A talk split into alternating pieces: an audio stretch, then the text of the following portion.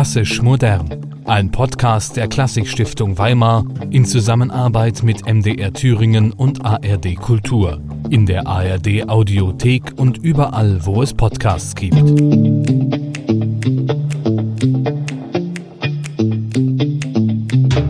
Hallo, liebe Stefanie. Hallo, Sophie.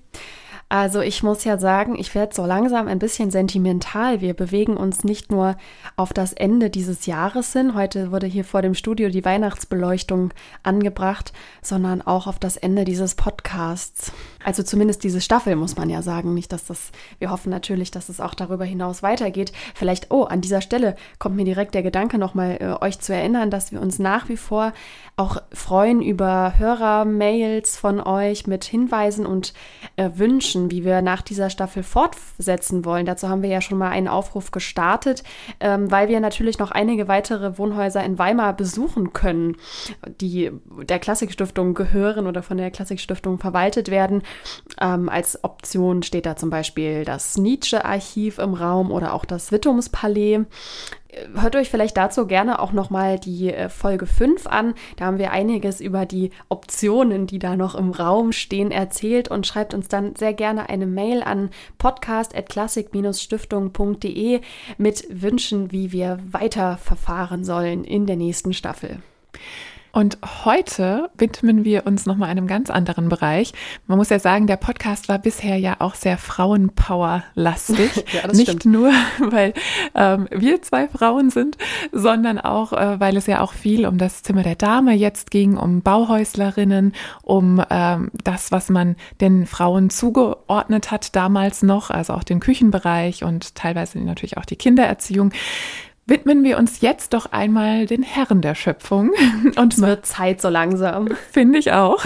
Und machen mit ähm, ja, dem Zimmer des Herrn und mit der Arbeitsnische, die auch dem männlichen Bereich zugeordnet wurde damals, weiter.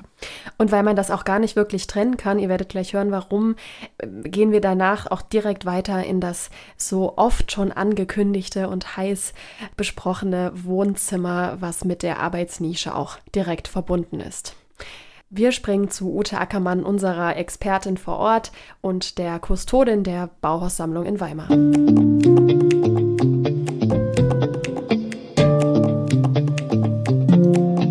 Der Blick hier aus dem Fenster geht ja in Richtung Eingangsbereich. Hatte das auch einen, einen Grund, dass der Herr immer sehen konnte, wer zum Tor hineinschritt?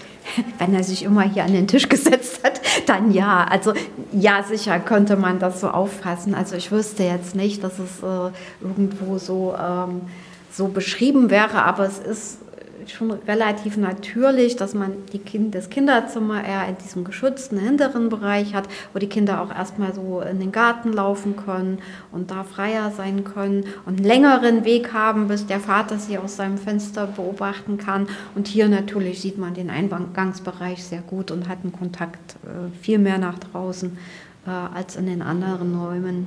Hm. Na, und da es ja, und da es ja wirklich auch zwei Schreibtische gibt, einer hier und nebenan direkt, da gehen wir gleich noch hin in die Arbeitsnische, kann man, stellt man sich schon, oder ich stelle mir die Frage, ob, ob die wirklich sehr viel auch von hier aus gearbeitet haben, jetzt ganz im Sinne des Homeoffice auch, wie wir es natürlich kennen, und dann hat man ja tatsächlich viel Zeit hier verbracht. Ja, möglicherweise ist das so gedacht gewesen. Es ist aber auch die Arbeitssituation damals war ja auch eine andere. Klar, es gab die Angestellten mit den Bürostunden und so weiter, aber wenn man an Architekten oder an äh, was Moria war, Bauhausmeister denkt, die vielleicht auch zu Hause sich vorbereitet haben und so weiter, dann sind das alles äh, Einrichtungen, die man auch zu Hause zum Arbeiten benutzen konnte oder für seine Weiterbildung. Äh, wenn man dann äh, immer wieder Neues lernen wollte, wozu der Moria aufruft. Und äh, mit dem, sie haben sich ja mit wahnsinnig vielen umfassenden Gebieten beschäftigt. Also auch Mure war äh, sehr interessiert an äh, lebensreformerischen Ideen und an, äh, dazu brauchte man natürlich Platz und Raum, um seine Bücher zu lesen. Mm, dass es jetzt hier noch diesen zweiten Schreibtisch gibt und diese Arbeitsnische, die zum Wohnzimmer ja gehört, sagt das aus, dass alle Familienmitglieder sozusagen auch an diesem Tisch arbeiten konnten? Nee, das ist eindeutig der Arbeitstisch des Hausherrn, ähm, den man hier äh, ähm, als vielbeschäftigten Ernährer der Familie gerne integrieren wollte und sagte, du, du musst ganz viel arbeiten und bist immer beschäftigt, aber komm doch mit zu uns, dann siehst du mit deinem peripheren Sehen deine Kinder aufwachsen und deine Frau, die sich schön gemacht hat an ihrem wunderbaren Toilettentisch. Und du kannst trotzdem arbeiten und mit dem anderen Auge beobachtest du den Eingang. Also es ist schon eine strategische Position, hier zu sitzen und beteiligt zu sein. Aber ja, es ist so, ähm, jeder hatte seine Bedürfnisse, jeder sollte dafür Raum haben und ich finde, man kann es auch, ähm, kann es auch so sehen, dass er trotz seiner vielen Arbeit doch sehr integriert ist in dieses Leben dieser familiären Gemeinschaft. Also die Familie als Mittelpunkt. Genau, ja. Äh, die Familie als Mittelpunkt, auch räumlich als Mittelpunkt, also mit diesem großen mittleren Raum, in dem wir ja hier sind. Man hört es, glaube ich, auch, dass der Raum sehr hoch ist, mit Oberlichten versehen und eben auch nur an einer Stelle mit einem direkten Blick nach draußen, nämlich vom Schreibtisch des Herrn, den wir ja gerade schon beschrieben haben, aus kann man nach draußen gucken, sonst hat man hier ein sehr gedämpftes Licht. Ähm, das ist so ein bisschen Moches Lebensauffassung, der sich, ich sagte es schon, auch mit Masters Nahen beschäftigt hat, also sehr kontemplative Praktiken verfolgt hat und wollte, dass man hier in diesem Raum sehr auf sich und auf seine nächsten Mitmenschen konzentriert ist und nicht so viel Ablenkung von außen hat. Also hier sollte wirklich so ein intensives Familienleben stattfinden. Es ist ja interessant zu sehen, auch in der späteren Entwicklung dieses Hauses, dass hier drinnen dann tatsächlich nie wirklich das Wohnen stattgefunden hat, sondern es als Ausstellungsort genutzt wurde, ja. als Begegnungsort, aber als Wohnort weniger. Ja, soweit ich das äh, überschauen kann. Ich weiß nicht, wie das der erste Mieter gehalten hat. Der, das war ein Rechtsanwalt. Da gibt es kaum, also wüsste ich nicht, dass es Fotografien gibt. Dann ist es ja von einem ähm, von einem Offizier gemietet worden, der, also die Deutsche Arbeitsfront hatte das Haus gemietet, es war geplant, das abzureißen unter den Nazis, äh, blieb dann aber stehen und dieser Offizier lebte hier, da weiß ich auch nicht, wie der Raum genutzt worden ist, aber tatsächlich ist es doch äh, eher ein, ein, Ausstellungsraum gewesen, ja, bei Grünwald und offensichtlich bei diesen Mietern, die hier ihre großen gründerzeitlichen Eichenmöbel ausgestellt haben, jedoch auch.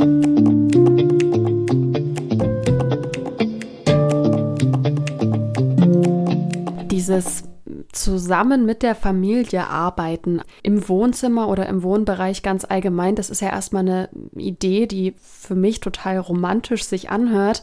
Aber bedingt durch die Corona-Pandemie haben wir ja viele von uns in den vergangenen Jahren die Erfahrung auch machen müssen, gezwungenermaßen, durch das Homeoffice, dass es auch ganz schwierig natürlich sein kann, wenn man Arbeit und Privates nicht mehr trennen kann oder dass es auch einfach sich schlichtweg manchmal schwieriger arbeiten lässt, wenn die Kinder um einen herumwoseln und wenn man am Küchentisch sitzt, wo gerade noch das Frühstück abgeräumt wird. Also das war natürlich vom Bauhaus noch überhaupt nicht in so eine Richtung gedacht. Natürlich konnten die nicht wissen, dass uns irgendwann eine Pandemie ereilen wird. Wobei man ja sagen muss, die spanische Grippe war ja kurz vorher, hat ja kurz vorher gewütet. Also möglicherweise, ich lehne mich da jetzt eventuell ganz weit aus dem Fenster, aber möglicherweise hatte das ja sogar einen Einfluss. Also es gibt Theorien tatsächlich, die besagen, sagen, dass das Bauhaus-Design äh, in äh, vielen Aspekten auch beeinflusst wurde durch solche Pandemien, ähm, alles sehr funktional zu halten, große abwischbare Flächen, ähm, ne, leicht zu reinigen. Auch für öffentliche Gebäude war das ja dann relevant. Ne? Also das Bauhaus ist ja nicht nur, wie wir es jetzt ähm, besprochen haben bisher mit dem Haus am Horn, als eine Bewegung, äh, die sich mit Einfamilienhäusern äh, beschäftigt hat, zu sehen, sondern ist ja vor allen Dingen auch im Industriebereich, im öffentlichen Bereich äh, auch relevant gewesen mit der Architektur. Da kommt das sicherlich zum Tragen. Ich finde an sich, wie du schon gesagt hast, die Idee, ähm, direkt bei der Familie zu sitzen ähm, und äh, zu arbeiten, eigentlich auch erstmal ganz romantisch und schön. Wir wissen, dass die Lebensrealität für viele, die wirklich einem Acht-Stunden-Job nachgehen, äh, dann anders aussieht und nicht mehr so schön ist.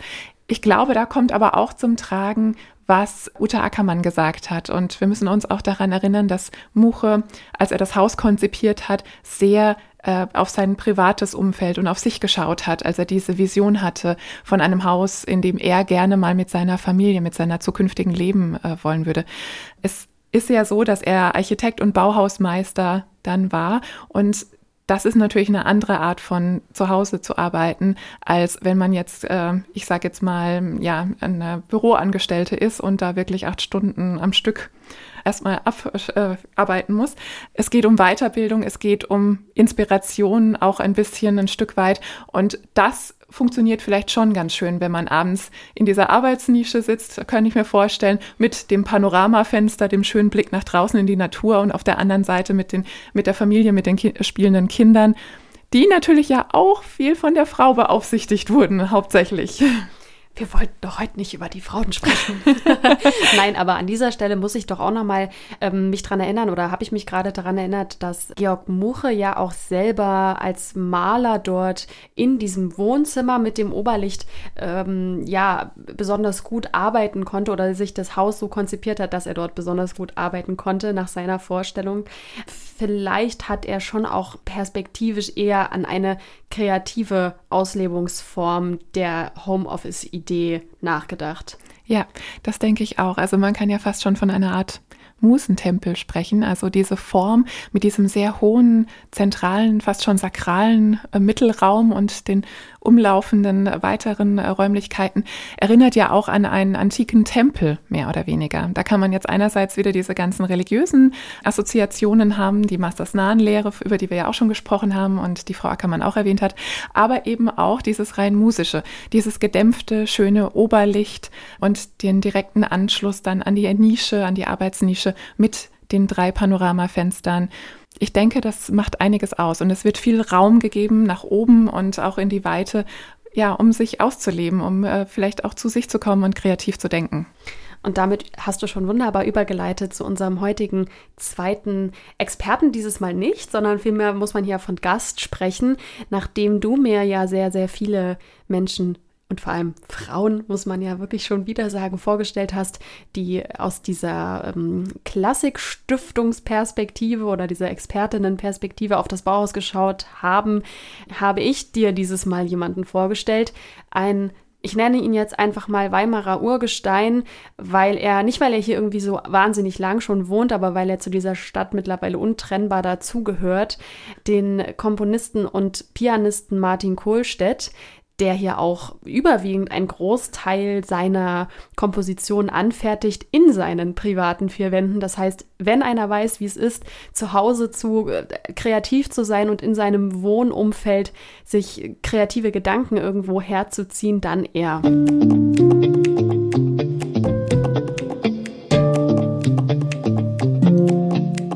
Möchtest du dich erstmal noch mal kurz vorstellen für unsere Hörerinnen und Hörer? Ähm, wer bist du, was machst du und was verbindet dich hier mit Weimar? Hallo, ich bin Martin Kohlstedt. Ähm, ich würde mich allgemein als Musiker bezeichnen. Sicherlich ist Pianist und ähm, Produzent und Komponist sicherlich auch nicht wirklich falsch, aber Musik hat nun mal sehr, sehr großen Einfluss und sehr viel Raum. Ich bin in Weimar, nachdem ich in der Bauhaus-Universität studiert habe, gar nicht in der Musik sozusagen studiert bin und habe mich aber hier verliebt äh, in die Stadt, bin fest fest hier geblieben und kann von hier aus international ganz gut in alle Richtungen starten. Ähm, es sind, ist einfach wirklich zentral. Ich habe hier meinen Wald und alles, was damit einhergeht. Ja, das ist das, das ist der Grund, warum ich hier bin. Sehr schön. Du hast es schon erwähnt. Du hast auch hier an der heutigen Bauhaus-Universität in Weimar studiert. Könntest du dir denn vorstellen, dass du auch vor 100 Jahren da schon studiert hättest mit den Anfängen mit Gropius und Co.? Ja, mit der gerade mal 20-jährigen Medienfakultät kann man da sicherlich kaum argumentieren, aus der ich da ähm, erwachsen bin, aber ich hätte mir das sehr gut vorstellen können. Also gerade in diesem, in Weimar mit den Kutschenklängen, mit den Schritten, mit den Gesprächsfetzen von damals auch, ja, zu interagieren oder da in diesem, in diesem Raum zu, zu leben und zu sein, fände ich sehr spannend, um ehrlich zu sein, ja ja, vielleicht auch dieses Kreativumfeld ne, mit dem Bauhaus, äh, mit der Bauhausbewegung, die ja dann noch ganz neu war.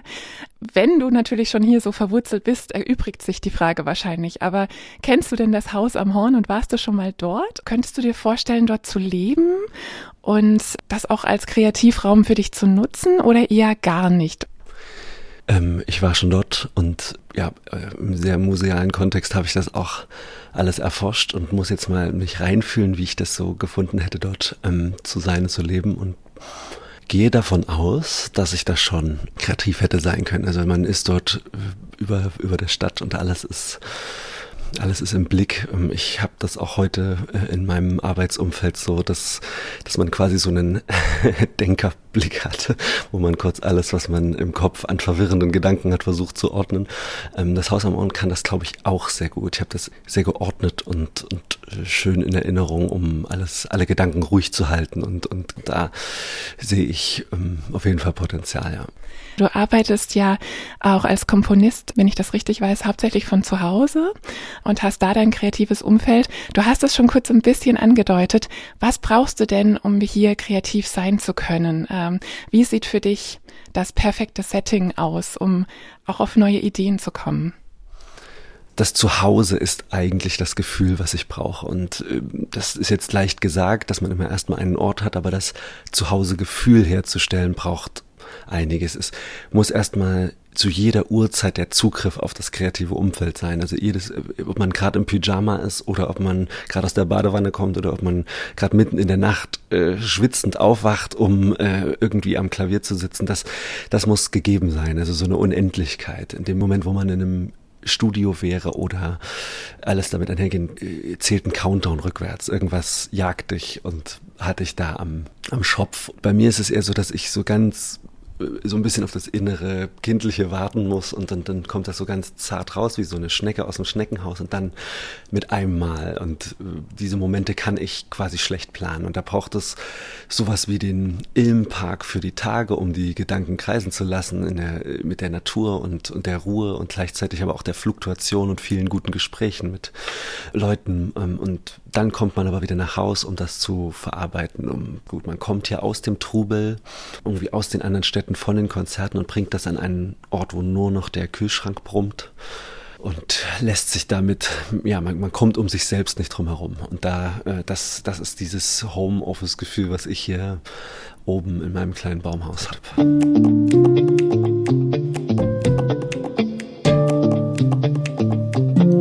Ich kenne ja Martins Wohnung schon und du warst jetzt zum ersten Mal da. Erzähl noch mal, wie hat es dir denn dort gefallen? Das ist ja schon ein sehr interessanter Ort. Muss man an dieser Stelle vielleicht auch noch mal darauf hinweisen, dass Martin auch seine Türen schon geöffnet hat, seine privaten, ähm, nämlich für das Projekt Wie Weimar wohnt, was ja auch eine Zusammenarbeit von der Klassikstiftung und ARD Kultur war. Und dort haben mehrere Menschen, die in Weimar wohnen, wirklich ihre privaten Wohnungen zugänglich gemacht und dort Fotos und Videos von sich auch anfertigen lassen. Das heißt, wer das will, kann sich auch Martins äh, Wohnung und Wirkstätte angucken. Es ist eine sehr atmosphärische Wohnung äh, mit einem wunderschönen Blick nach draußen, auch vielen Fenstern, wie ja schon erwähnt, und äh, ja, viel Holz, was es auch sehr gemütlich macht. Ähm, und mit einem sehr großen zentralen Raum, äh, der ja auch äh, viel Platz nach oben lässt, also mit äh, einer hohen Decke. Das kennen wir doch irgendwoher. Ja. Woher bloß? Hört sich sehr nach dem Haus am Horn an, oder? Hat aber ja wirklich jetzt mal ganz optisch äh, betrachtet überhaupt gar nichts von, von dem Haus am Horn. Also es ist die einzige Parallele ist wirklich die hohe Decke. Ja, das viele jeden, Licht. Auf jeden Fall. Was aber auch wirklich spannend ist, äh, weil man einerseits dann doch auch ein älteres Gebäude, es ist auch ein bisschen, ich würde sagen, villenartiger und hat ja auch eine lange Geschichte hinter sich, trotzdem auch Parallelen, was die Ästhetik und das Raumgefühl anbelangt. Also man könnte jetzt wahrscheinlich immer schon wieder stundenlang referieren und hier ähm, Bauhaus Parallelen aufziehen, aber vor allem eine Sache will ich kurz anmerken, die mir sofort beim Anhören in die in den äh, Kopf geschossen ist, nämlich ähm, was wir beim in der Folge besprochen haben über die Kinder, dass auch die durch die Einfachheit und durch die Schlichtheit des Bauhauses oder des Hauses am Horn jetzt in dem Fall kreativ werden sollten oder die Kreativität angeregt werden sollte. Und deswegen fand ich das gerade ganz besonders spannend, dass auch Martin direkt die Ruhe des Hauses angesprochen hat als die Quelle, die er als besonders kreativitätsfördernd empfinden würde, wenn er dort wohnen würde. Man hat ja auch im Kinderzimmer zum Beispiel im Haus am Horn Platz geschaffen. Die Kinder durften an die Wände äh, malen. Man hat diese Spielecke mit dem Puppentheater. Alles ist darauf ausgelegt, dass äh, die Kinder selbst Geschichten entwickeln, erzählen und ihre Kreativität ausleben. Und das ist natürlich nur dann möglich, wenn man nicht alles äh, wie vorher noch zu Gründerzeiten in diesen Villen vollstopft ähm, mit äh, ja 10.000 Bildergalerien, riesigen Teppichen und äh, viel Schnörkel. Das kann sinnlich natürlich überfluten und erdrücken unter Umständen. Darüber haben wir ja auch schon gesprochen. Und ich glaube. Wobei man jetzt natürlich auch sagen muss, dass ein ähm, Mozart oder Beethoven ja auch nicht im Haus am Horn oder in einem Bauhaushaus gewohnt hat und trotzdem toll komponiert hat. Die Frage ist nur, würde ein Martin Kohlstedt anders komponieren, wenn er in einem anderen Haus, in einem anderen Wohnumfeld komponieren würde? Also welchen Einfluss hat das Wohnumfeld tatsächlich auf diesen musischen Prozess? Das würde mich mal interessieren. Das habe ich ihn tatsächlich gefragt. Lass uns doch gerne nochmal zurückgehen und äh, in unser Gespräch reinhören.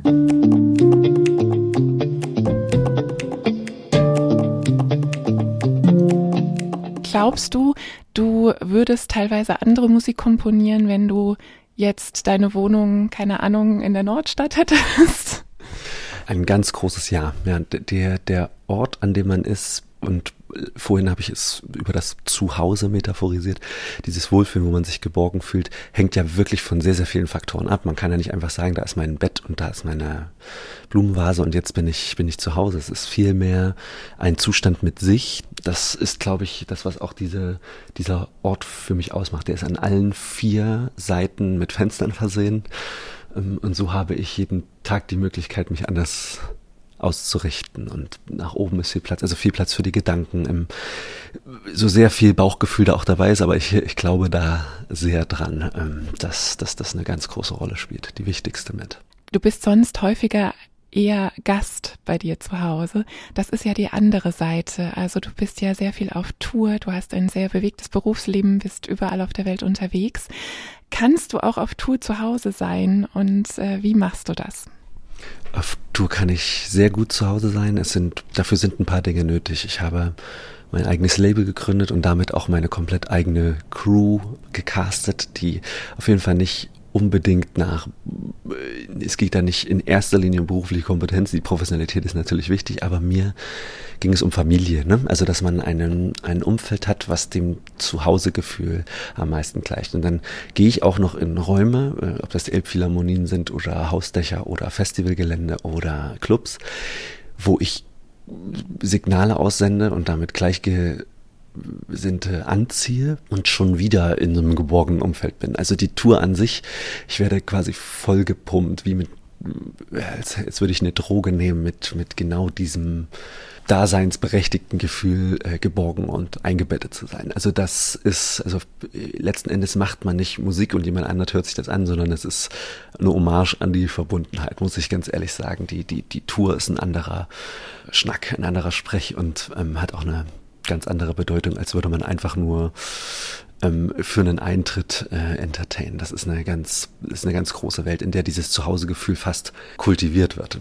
So erzeuge ich mir dieses Zuhause im Außen. Kommen wir zum Schluss vielleicht nochmal zu deiner Arbeit an sich. Ähm, da bin ich auch über etwas gestolpert, was mich natürlich wieder an das Bauhaus hat denken lassen, und zwar das äh, modulare Komponieren. Beim Bauhaus war es eher das, äh, die modulare Bauweise, also dass quasi Versatzstücke neu zusammengesetzt werden können, ganz individuell angepasst werden können, für die Bedürfnisse auch ähm, der BewohnerInnen und Bewohner. Gibt's oder erkennst du da Parallelen auch zu deiner Arbeit, wenn man das jetzt auf die Komposition überträgt? Ich fange erstmal an, das modulare Komponieren nur ganz kurz zu erklären. Das muss man sich vorstellen wie einen Grundvokabular, das man wie beim freien Sprechen immer wieder neu zusammensetzen kann, zu ganz neuen Phrasen zusammenbauen kann. Also wie Lego-Bausteine aus einzelnen Versatzstücken, die ich dann in allen Tonarten, allen Taktarten aneinander anpassbar mache, wie Argumente ähm, die ich dann live diskutieren lasse. Also es ist eine Improvisation auf Basis eines, ja, eines, einer Art Grundvokabulars. So, die Stücke sind niemals fertig. Ich bin gerade mal 35 Jahre alt. Ich werde nie eine absolute Aussage tätigen können, auch nicht kurz vor meinem Ableben. Keine Ahnung. Es ist, es ist, ich halte das wichtig, alles im Prozess zu halten und diese offene, manchmal sogar naive Bauhausdenke, die damit drin ist, auch wenn sie ähm, jetzt, ich rede jetzt nicht von der wahnsinnig hochrangigen Architektur oder Bauingenieurskunst, sondern von dem, wie ich es auf der, auf der Spielwiese der Medienlandschaft kennengelernt habe. Das ist, das ist ein Ansatz, den ich heute auch noch äh, genauso pflege. Erstmal machen, es walten lassen, auch die ganzen, äh, diese, das, das ganze Scheitern und äh, die ganze Failure mit einzuberechnen und zu schauen, wie erstmal die Dinge miteinander reagieren. Und wenn sie miteinander reagieren als Working System, lässt man sie einfach erstmal eine Weile walten und schaut, schaut, was da, was da rauskommt. Also ich habe von der Universität sehr, sehr von, die, von dieser Attitüde mitgenommen.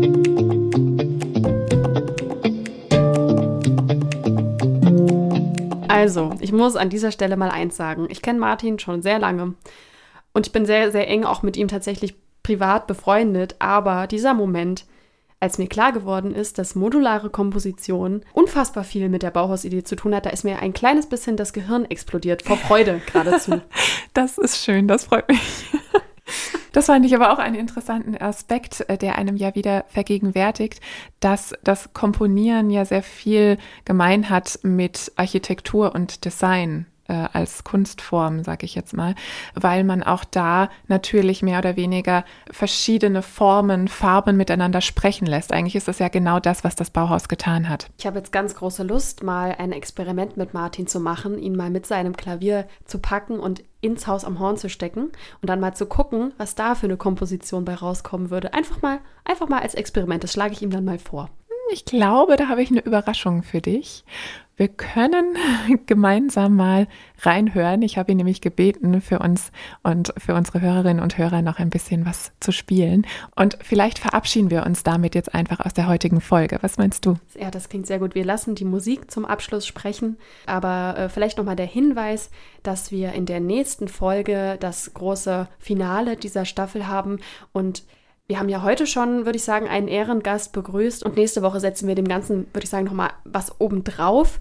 Ich würde jetzt aber vielleicht an dieser Stelle gar nicht zu viel verraten. Ihr sollt ja auch ein bisschen Lust bekommen und angefixt sein auf die nächste Folge. Aber ich kann nur eins sagen, wir sind selber sehr, sehr glücklich darüber, dass wir diesen Gast gewinnen konnten. Also bleibt dran und schaltet auch das nächste Mal wieder rein.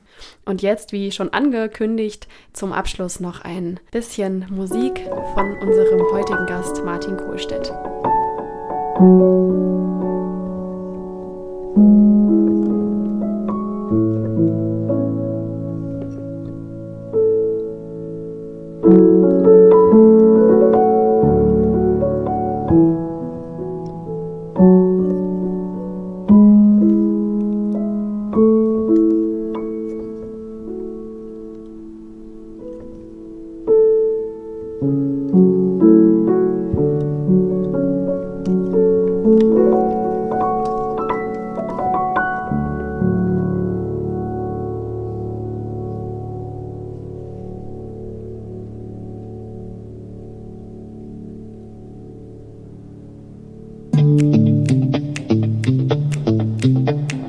Klassisch modern. Ein Podcast von MDR Thüringen, ARD Kultur und der Klassikstiftung Weimar. Mit Sophie Hartmann und Stefanie Hock. In der ARD Audiothek und überall, wo es Podcasts gibt. ARD